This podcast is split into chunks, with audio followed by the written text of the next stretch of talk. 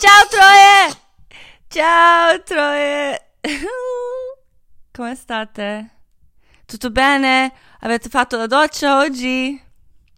Neanch'io. uh, dopo l'ultima puntata, io ho deciso di fare quarantina con voi italiani. In quel momento nessuno qui lo faceva, nessuno mi credeva, ma um, tanto può cambiare in qualche giorno. E qualche giorno fa altri americani, altri americani l'hanno preso seriamente. Um, ora tutto qui in Los Angeles è chiuso tranne supermercati e farmacie. Uh, ci sono ancora servizi di delivery, quindi il mio spacciatore c'è ancora e sono felice per lui e per me. Devo dire che a me piace questa quarantina, quarantena uh, per ora. Sta andando molto bene, io sono fortunata perché vivo con persone che amo, due persone, beh una persona e un cane. Uh, Winkle non è molto felice perché il suo park è chiuso. Siamo andati al suo park, c'era un gate, tipo un Berlin Wall, che non ho mai visto a quel parco. Ho portato Winkle lì, lei mi ha guardato, ho guardato, ho detto mamma aprilo. Io l'ho guardato e dicevo ma, ma io non so aprirlo. Sai quando non riesci a spiegare a un cane cosa sta succedendo? È la cosa più brutta che c'è. Io non posso spiegare a lei cosa succede. Poverina, perché lei di solito è fuori almeno tre ore al giorno e ora forse un'ora in totale. Perché anche i parchi sono chiusi, quindi lei non può correre, ma anche tipo io non voglio stare in giro tutta la gente in neighborhood sta camminando i cani, quindi io devo attraversare le strade ogni 5 secondi. Poverina. Ma no, siamo tutti fortunati, tutti e tre. La piccola pelosa capisce che qualcosa non va bene, capisce tutto lei. Lei ha un instinct. E comunque, io so che qualcuno di voi avete i conquilini che odiate o famiglia con cui non state bene ehm, quello è difficile e vi mando tutto l'amore. Io ho vissuto con tante persone e non era sempre bello. Anzi, a Milano anni fa ho avuto una conquilina satana, ma una ma era satana, era francese. Era molto cattiva, un bully. Quando l'ho conosciuto e stavo cercando un appartamento lei stava cercando un appartamento, era molto molto brava con me, l'ho conosciuto a Via Malaga, che beh, forse quello doveva essere un segno di non parlare con lei. Via Malaga era... Eh, Via Malaga... e dove dieci anni fa tutti facevano after parties, non so come ora, ma non è un posto... non è un posto dove trovi le persone con cui devi vivere. Lì trovi le persone con cui mm, andrai in prigione. Infatti questo era un po' prigione. Quando abbiamo cominciato a vivere insieme ha cambiato, è diventata molto molto cattiva. Ogni giorno, ogni giorno trovavo un modo di farmi stare male. Oh, Tea, sei molto grassa oggi. You know, fucking French. Mi rubava vestiti. Io non avevo tanti vestiti, cazzo. Mi rubava i vestiti e diceva cosa stanno meglio su di me. E, e, ma avevo un paio di acne che per me era davvero ma couture. Io non avevo mai le robe così. Un mio amico che a New York lavorava per Acne mi ha rubato questi pantaloni di Acne e non li ho messo neanche una volta, li stavo salvando per una roba speciale e lei mi ha rubato quelli pantaloni e io sono andata in sua stanza, ho chiesto per i pantaloni, lei ha fatto finta. No, ma poi mi rubava anche. mi rubava i ragazzi. Una volta. Allora, la mia stanza all'inizio non aveva porta. Quindi eh, lei usava quello come un, una scusa per stare sem- sempre in mia stanza. E una volta sono tornata a casa dal lavoro. Io in quel periodo stavo con un tipo che si chiamava Chris, un model. Sono tornata a casa, lei stava nel letto con lui che sta dando a lui un stick and poke tattoo sul suo sul chest di Chris. non hanno fatto sesso, niente, ma era una roba non normale, no? No, ma avevo davvero paura di lei. Durante la sera, tipo mentre dormivo, lei mi veniva in stanza e mi diceva, mi raccontava tipo come vuole picchiare la gente e mi raccontava come faceva male a queste ragazze che stavano con suo ragazzo in quel periodo. No, era... Quindi, quando stavo in casa con lei, io non volevo più tornare a casa. Per mesi uh, stavo in giro a dormire da amici o da ragazzi perché non, non volevo tornare mai a casa, avevo paura e pagavo affitto solo per tornare a casa per fare docce qualche volta e per cambiarmi i vestiti. Oh, che merda. Poi lei è andata via, secondo me è andata in ospedale mentale, qualcosa. Non voglio dire niente contro le persone con problemi mentali, ce li abbiamo tutti, ma lei era davvero girl interrupted, ok? Quindi, uh, poi lei è andata via e c'era uno, un ragazzo di Bali, molto bello, molto bello, tipo James Franco, ma pazzo, Dio cane, ma pazzo, non potevo neanche parlare con lui, urlava, solo urlava, sapeva solo urlare e fare punching the wall, sai. L'unica cosa... No. Ah sì, sì, adesso ricordo. Lasciava pipì ovunque, ma ovunque. Ma non solo in toilet, pisciava ovunque. Ma c'è la gente che dici, ma... Allora, l'unica cosa però ha fatto una roba bella è che io in un periodo avevo un stalker, avevo tanti stalker perché in quel periodo scrivevo per Vice, scrivevo di sesso e i uomini in quel periodo mi scrivevano tipo ti stupro, poi ti uccido e butto il tuo corpo in naviglio, quelle robe. E avevo uno che mi, scrive, che mi scriveva emails tipo, uh, oggi stai molto bene vestita di rosso. E tipo quel giorno non uscivo, non uscivo, blah blah blah, quel giorno non uscivo neanche, ma ero vestito di rosso. Quindi era una roba scary. Quindi una sera, uh, immagino quel tipo è venuto dentro il palazzo, non so come, e cominciava a urlare è punching la porta, è kicking con, con i piedi la porta per fare la porta um, uh, aprire. Io avevo un sacco di paura, per fortuna c'era quello di Bali e lui, secondo me, diceva, oh, ma tu pensi che fai paura a uno di Bali? Io ti faccio paura! E lui, lui ha aperto quella porta, ha picchiato il tipo, urlava quel tipo, l'ho mandato via mi ha salvato. Quindi ha fatto bene, ha fatto bene. Uh, poi ho vissuto con due ragazzi di Bocconi, conservativi. Uno sembrava bravo all'inizio e stavamo parlando e lui mi ha detto che vuole fare un band e manca solo uno che suona chitarra. E io ho detto, mia amica suona la chitarra. E lui mi ha risposto, ma non, non posso suonare con le ragazze. E io, ma come? Tipo, hai paura delle ragazze? E lui, no, un band vero non ha le ragazze. Tipo The Beatles. Ho detto, The Beatles? What the fuck? Ma che sfigato, no? Quindi potete immaginare com'è andato con lui. I Pocognani. I Pocognani so, studiavano e lasciavano sempre il carne congelato sul radiatore. che schifo. Vabbè, io fumavo dentro la casa, in quel periodo fumavo un sacco di sigarette, quindi forse neanche io ero così facile come conquilina, ma, ma no, ero brava, facevo le videos e basta, e fumavo. E pulivo sempre, io pulisco le case molto bene, infatti loro dicevano, io so che voi italiani tutti avete le donne delle pulizie, ma noi americani no, croate no, io non ero abituata a quel concetto. Loro dicevano, noi non vogliamo pulire, paghiamo per una ragazza delle pulizie. Ho detto, sti cazzi che paghiamo una che pulisce, io pulisco meglio. Io non voglio spendere mie, i miei soldi che posso comprare le sigarette, ma invece pago una che pulisce la casa, peggio di me.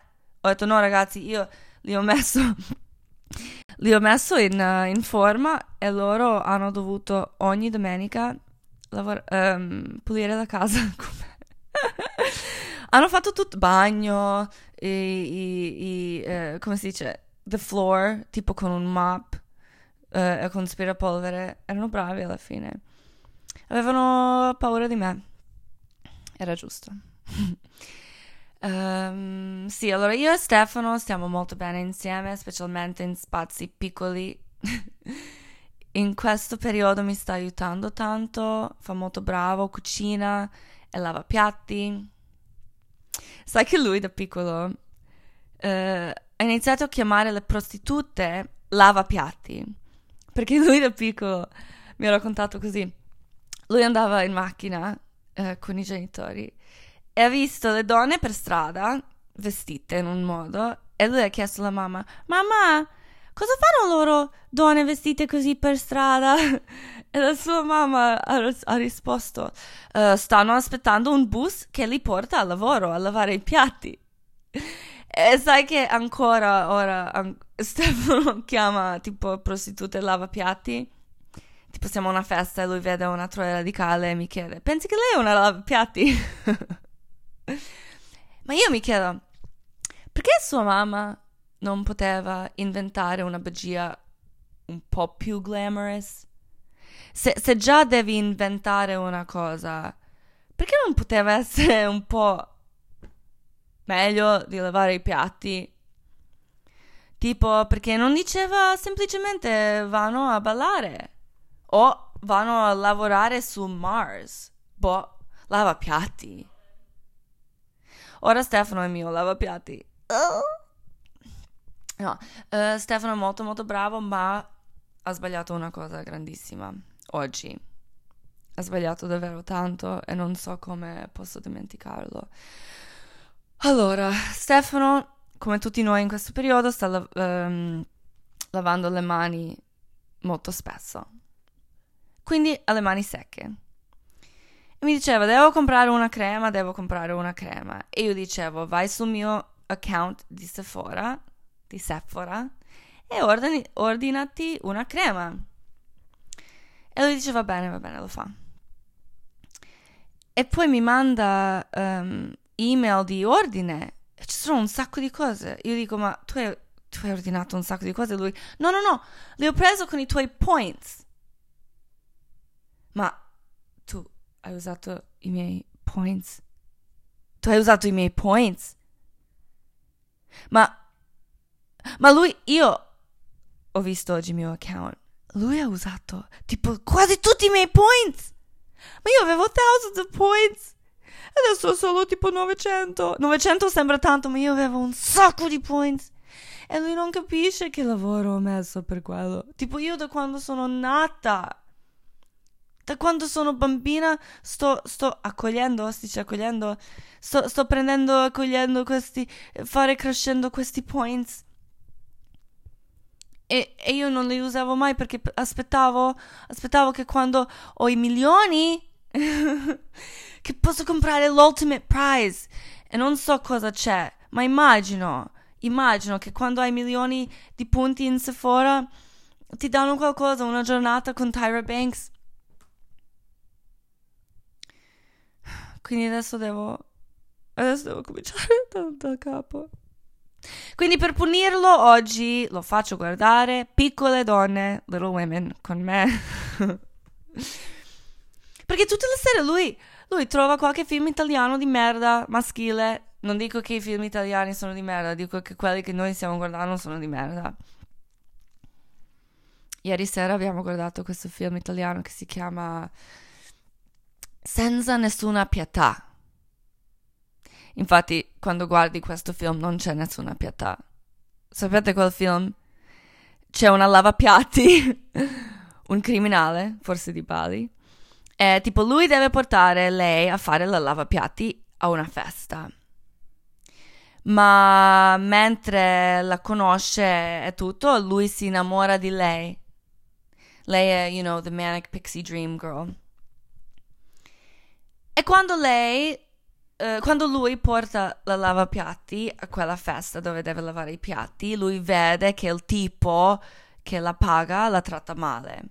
Quindi lui torna per prenderla e lui vede che il tipo la sta per stuprire, diciamo. Già una roba troppo cliché che mi fa pena guardare. Ma poi cosa succede? Lui vede che lei eh, è in una roba pericolosa, in una situazione pericolosa, e lui dice: Io lo risolvo. Come? Con violenza. Io odio queste storie in cui una donna è violentata da un uomo e un altro uomo usa la violenza per salvarla. Violenza di un uomo non cancella violenza di un altro uomo. Quindi il tipo di Bali uccide quell'altro e, e, niente, vanno in giro. Io non potevo neanche finire il film. Um, sì, quindi stasera guardiamo Piccole Donne. E, e mangiamo la pasta. Uh, stiamo mangiando pasta ogni sera per, pra- eh, ogni sera per cena. Um, poi per pranzo e colazione mangiamo le robe molto creative, devo dire. Uh, le robe che sto combinando sono molto strane. Sto mangiando le robe congelate che mangiavo da piccola. Sono fortunata che sono croata perché sono abituata a dover fare le robe, pff, le robe strane con quello che è rimasto in frigo. Perché prima ero povera, poi avevo i miei problemi, non mangiavo mai. Quindi il concetto di fare rations uh, è un concetto che non mi dà fastidio però sto pensando che io avevo questi problemi con mangiare, io sto pensando a forse qualcuno che hanno bulimia, che fanno binge eating o anorexia. È un periodo difficile perché adesso cibo, quello che hai è quello che devi tenere, non puoi andare spesso in supermercato, può essere una situazione molto dura. Eh, poi se hai alcoholism, se, se, non riesci a non bere in un modo normale, tipo poi quell'alcol che hai in casa lo finisci in un giorno, ma sono, sono robe serie, è difficile, è difficile questo, quindi mm, vi sto pensando. Ehm, no, io ieri ho fatto spesa alcolica, alcolica? Alcolica, ho solo preso alcol, eh, perché prima pensavo che mi dura quello che ho preso una settimana fa, ma ieri mi trovavo che, che sto mixando il vino rosso con acqua per fare rosé. che squalore. Um, una cosa che mi dà fastidio è che ci sono quelli che dicono che resolutions hai per la quarantena, tipo che buone proposte. Tipo, in questo periodo puoi fare tutto quello che non hai, dovuto, non hai avuto tempo di fare, tipo imparare giapponese, o come fare karate, o come ascoltare una canzone di Fedez senza vomitare.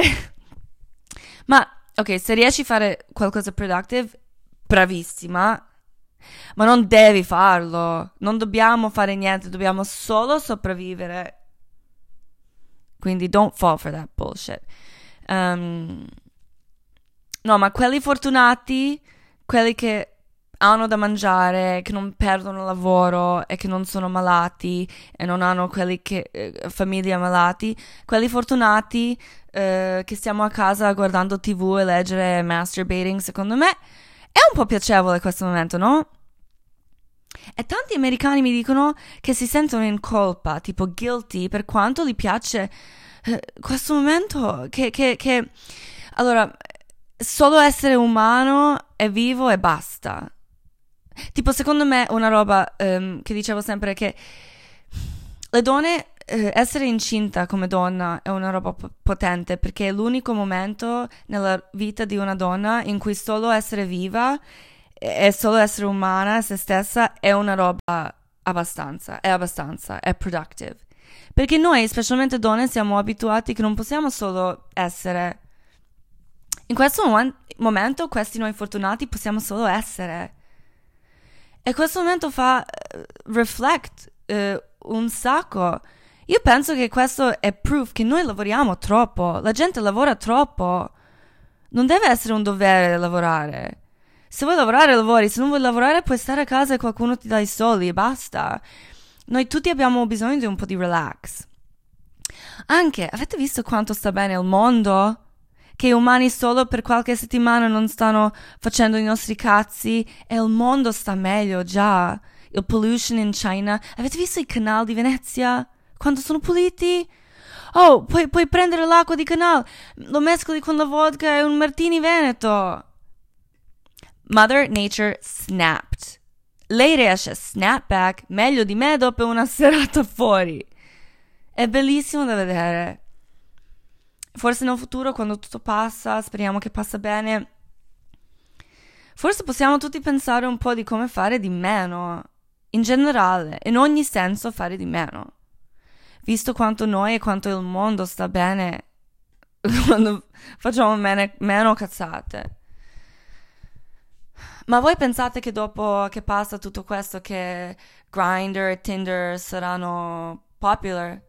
Secondo voi questo tutto questo che succede, anche tipo tra un anno, secondo voi sarà possibile ancora fare la troia?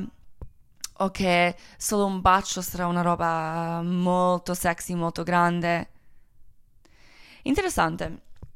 Um, eh, comunque, chissà quando passa, ma per ora sono fortunata. Penso a quelli che devono lavorare in supermercato o fare delivery. Ma loro stanno salvando le nostre vite. Sì, certo, i dottori stanno salvando le nostre vite, ma quelli che lavorano in supermercato stanno salvando le nostre vite.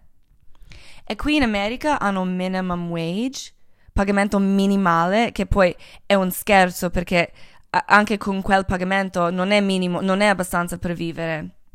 Quindi è meno minimale. E minimum wage esiste perché dicono, in capitalismo dicono, ti paghiamo per quanto vale il tuo lavoro. E oggi vediamo quanto vale. Pagali di più, Dio porco! Jesus fucking Christ. Poi dobbiamo pagare le tasse in aprile. Secondo me non dobbiamo farlo. Non dobbiamo neanche pagare l'affitto. Basta. Basta. Io non pago affitto. Non pago affitto. Quella canzone mi viene in mente. Anche quella. E alla fine sono uscito. Non uscire! Troia. ho una domanda, un discorso per oggi. Come mai l'oroscopo non è previsto il coronavirus? Non parlo del mio oroscopo, ti stai zitta. Parlo di ogni oroscopo nel mondo in generale. Secondo me nessuno ha scritto che questo succederà. Ehm, come mai non l'hanno previsto? Bella domanda e questo è un discorso interessante che secondo me eh, possiamo parlare di differenza di intuition, eh, oroscopo come un uh, guide, ma poi eh, dire finalmente che fate e vedere il futuro non esiste. Il fate, no, no, no, non c'è una roba già scritta. Tipo, io odio quando gente dice it was meant to happen. E lo dicono sempre quando una roba bella succede a loro. O quando qualcun altro muore. No, bitch, nothing is meant to happen. Um, tutto può sempre cambiare. Ed è bello che tutto può sempre cambiare. Ci sono un paio di cose già scritte nelle stelle. Ma il resto facciamo noi. Abbiamo il control noi. È importante saperlo. C'è la differenza tra vedere il futuro e avere un intuition, è un instinct, è un senso di...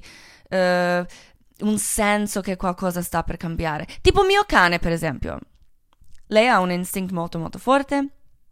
Lei impazzisce tipo ore prima che viene mal di tempo, un, un storm. Lei lo sente nell'ossa o nel naso, nel buco di culo o nel cuore.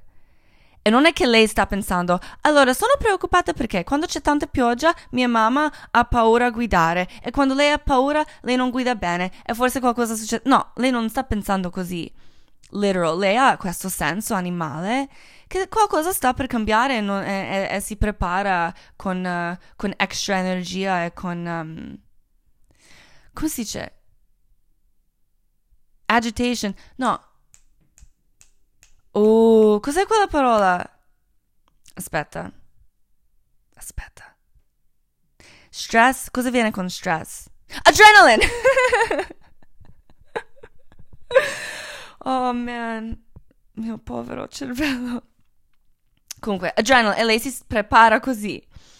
Noi anche abbiamo questa capi- capabilità. Noi abbiamo anche questa capabilità. Um, io credo in intuition. Io ce l'ho Uh, questa estate leggevo i tarocchi, tanto, perché avevo un momento un po' difficile. E ho cominciato a leggere i tarocchi anche per le mie amiche. Eh, sono molto brava a leggere i tarocchi e lo facevo molto bene. Una volta ho fatto vedere a una mia amica che suo ragazzo è evil, è il male. E lei ha detto, sì lo so, e loro sono ancora insieme. Comunque quell'estate tutti volevano che leggo i tarocchi perché parlavano del fatto che lo faccio bene, quindi alle feste, mentre la gente beva, faceva coca, io dovevo fare tarocchi. Finalmente ho detto, basta ragazzi, ma queste cose sono serie, queste cose non fai mentre stai fucked up. E lì ho smesso di leggere, non, non lo faccio più perché era un po' dark. Ma comunque quando lo tiravo fuori mi dicevano sempre la verità. E non è perché le carte sanno il futuro, no, è che noi abbiamo un senso, un istinto e tu prendi la cosa che sta meglio per te. Con la mano prendi una carta che dice qualcosa, che tu sei attratto a quelle cose. È difficile da spiegare. Ma anche va bene, tutti trovano sempre la verità in ogni cosa. Se tu mi leggi l'oroscopo di bilancia e dici che è mio, io troverò un modo di crederlo. Però vabbè. Um,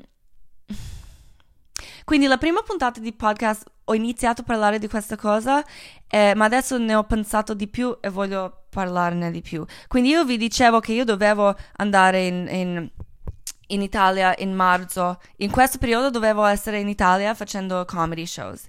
Ma, ma qualche mese prima di quello ho già deciso che non lo faccio, non sapevo perché. Ma anche, anche eh, vi, vi, ho detto che io sto facendo therapy, eh, lo faccio spesso quando posso io dicevo alla mia therapist che sono triste perché io da quando sono piccola io ho tante daydreams. I'm a very vivid daydreamer. Eh, ho una vita um, molto imaginary um, che, che, tengo molto um, seriamente. I love my, my, my brain, you know. E quindi io dicevo a lei che io da piccola faccio daydreams e fantasies e penso a quelle cose che succederanno, anche se è solo una festa, mi fa felice. E dicevo a lei che in questo periodo, da gennaio, non potevo immaginare il mio book festival, non potevo immaginare il mio book launch party, la festa che farò per il mio libro e non potevo immaginare le feste che farò in Italia questo primavera. E dicevo lei mi fa triste che io di solito quando cammino Winkle mi metto la musica e immagino le cose che stanno per, per succedere e mi fa molto felice. Per me il mio lavoro che faccio tutto il senso è che poi posso celebrate. Quindi eh, io dicevo a lei che sono triste che non riesco in qualsiasi modo buttarmi dentro questo, questo bel daydream di come farò queste cose. E lei mi diceva, oh ma forse vuol dire che stai crescendo e che capisci che le cose sono più serie che non devi pensarle in un modo così superficiale. E non potevo spiegare a lei che non era superficiale. Ma dicevo, vabbè, forse lei, ha, forse lei ha ragione, forse sono depressed e sono più grande. No, no, sono così, così relieved, così felice di capire che, che, non era quello. Era che io avevo un block mentale e spirituale che non potevo pensare a queste cose perché queste cose non succederanno più. Queste cose non, ha, non sono successe. E mio mente, e mio corpo, e mio self spirituale mi voleva proteggere di pensare di queste cose che poi non succederanno. E non è che io ho previsto queste cose, io non dico quello.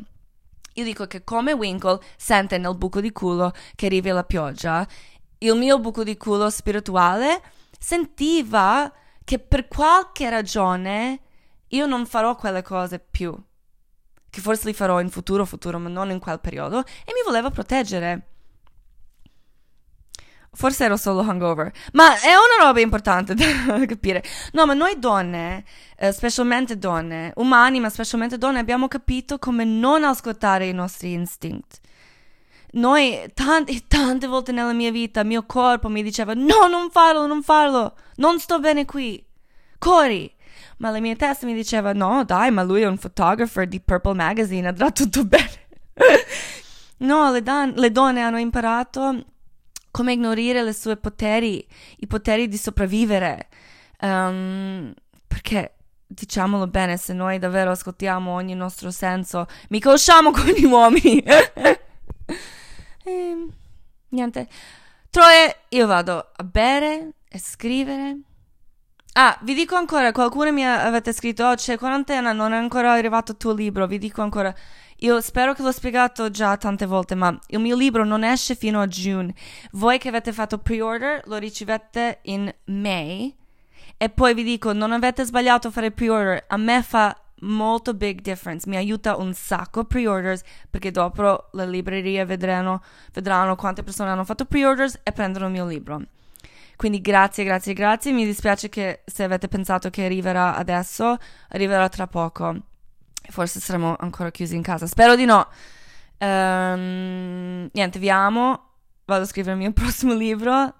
Io sono la vostra troia radicale e voi siete le mie troie radicali. Vi amo. Mua.